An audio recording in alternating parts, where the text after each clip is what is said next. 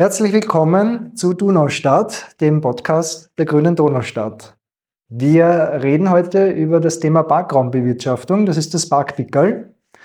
Und ich habe den Adam Unterwalcher bei mir.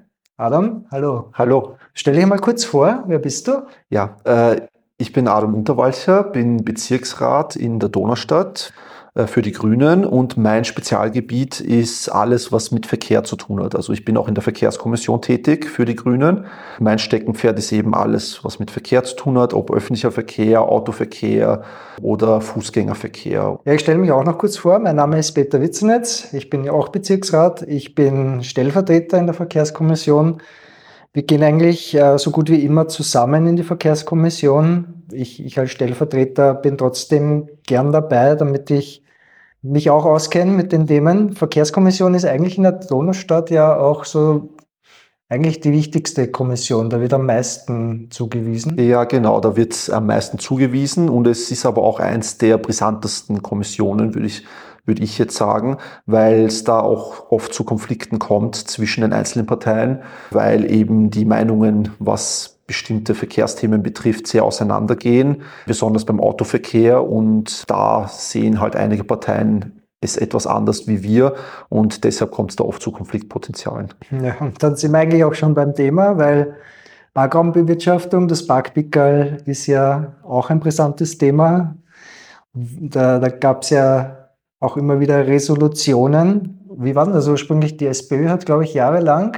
Genau, jahrelang hat die SPÖ quasi das Parkpickerl verhindert, weil das Parkpickerl halt doch ein Geld kostet. Das haben sie auch jahrelang durchgezogen und sind gemeinsam mit anderen Parteien wie die ÖVP, die FPÖ, haben sie immer quasi gegen das Parkpickerl gestimmt. Und das hat sich halt dann letztes Jahr geändert. Was kostet denn das Parkpickerl eigentlich? Das kostet 10 Euro im Monat. Ja, und dann kommt halt noch einmal im Jahr eine Verwaltungsabgabe dazu. 10 Euro im Monat ist ja eigentlich eher ein Witz. Genau, ja, das ist wirklich sehr billig. Dafür kriegt man eigentlich keinen Platz in einer Park-and-Ride-Anlage oder irgendwo auf einem privaten Grund. Zahlt man überall mehr. Also sind die 10 Euro im Monat eigentlich nur also nicht wirklich der Rede wert, wenn man ehrlich ist. Ja. Wenn man im Bezirk wohnt, dann kriegt man es relativ günstig. Da haben wir gesagt 10 Euro im Monat. Wenn man aber aus einem anderen Bezirk kommt und in der Donaustadt parken will, dann ist es relativ teuer. Ja, genau, weil da muss man sich einen Parkschein kaufen, aber die sind nicht billig, weil man darf erstens höchstens 2 Stunden am Stück an ein und derselben Stelle parken und andererseits kostet so ein Parkschein um die 2 bis 3 Euro.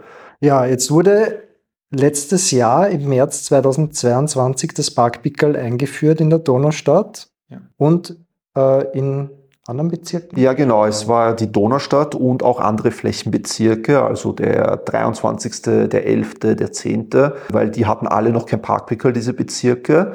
Und die haben aber insgesamt die Hälfte der Fläche von ganz Wien ausgemacht, diese Bezirke. Mhm. Ja, also im März 2022 wurde es eingeführt. Das heißt, wir haben jetzt den März 2023. Jetzt haben wir damit einjähriges Jubiläum vom Parkpickerl in der Donaustadt. Warum wurde es eigentlich eingeführt? Naja, der Hauptgrund war, also zunächst einmal wurde es in den Innenstadtbezirken eingeführt, weil man eben gemerkt hat, dass die Leute dort schon Probleme haben, Parkplätze zu finden, so die Einwohner, die dort wohnen, weil eben viele Pendler und Pendlerinnen aus anderen Bezirken oder auch aus Niederösterreich oder weiter entfernt eben immer mit dem Auto reingefahren sind und dann die Parkplätze für die Bewohnerinnen und Bewohner dort zugestellt haben und diese dann keine Möglichkeit mehr hatten, ihr Auto abzustellen.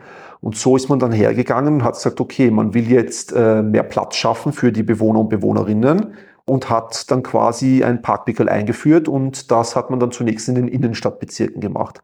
Dann hat man aber gemerkt, dass die Pendler und Pendlerinnen aus den Innenstadtbezirken, also die da reingefahren sind, dann sich quasi in die Bezirke gestellt haben, die noch kein Parkpickerl hatten, was dann quasi ein Verdrängungseffekt war. Und somit hatten dann die Außenbezirke das Problem, dass dort die Bewohner und Bewohnerinnen immer weniger Parkplätze zur Verfügung hatten oder gefunden haben. Und somit musste dann eine Lösung her für die Außenbezirke, damit dort auch wieder mehr Platz ist oder mehr Möglichkeit ist für die Bewohner zu parken.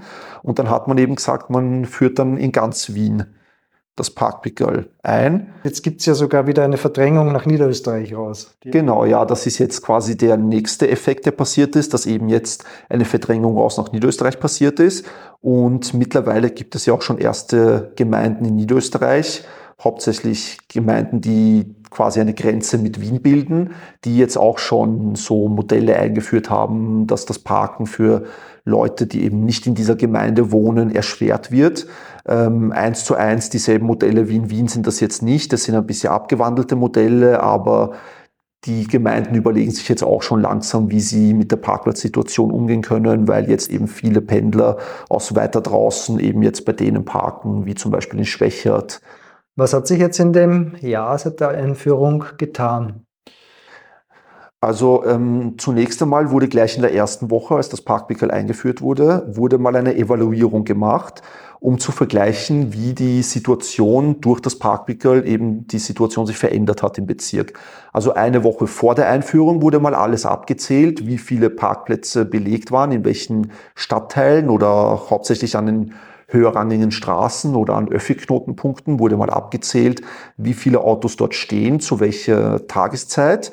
Und dasselbe wurde dann in der ersten Woche nach Einführung des Parkpickerls wieder gemacht, um quasi einen guten Vergleich zu haben. Also was hat sich getan, speziell an den Hotspots, also rund um Öffi-Stationen und die hochrangigen Straßen.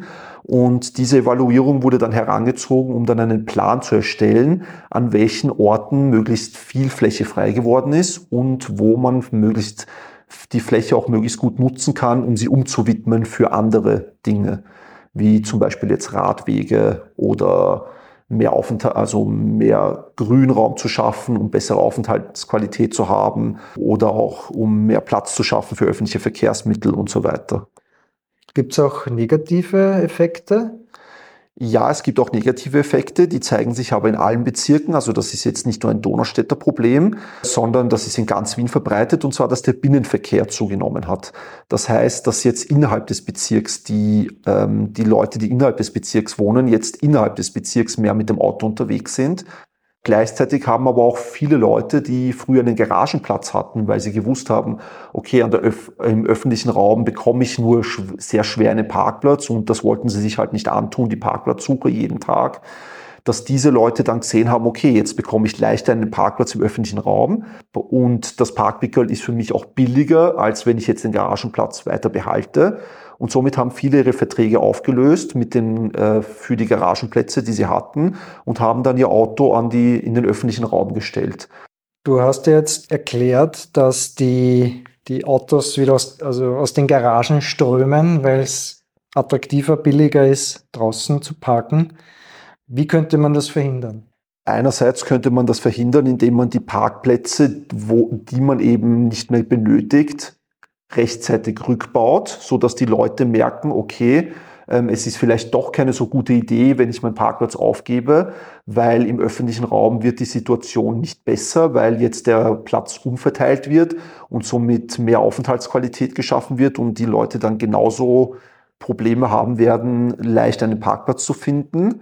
Aber andererseits könnte man auch die Anreize schaffen, dass die Leute das Auto gar nicht mehr so oft benötigen. Und das Ziel ist es ja auch, dass man eben den öffentlichen Raum wirklich für andere Dinge nutzt und möglichst wenig verparkt, weil Autos ja quasi nur Raum fressen, den man eigentlich besser nutzen kann für andere Dinge, die quasi mehr Lebensqualität schaffen für die Bewohner und Bewohnerinnen.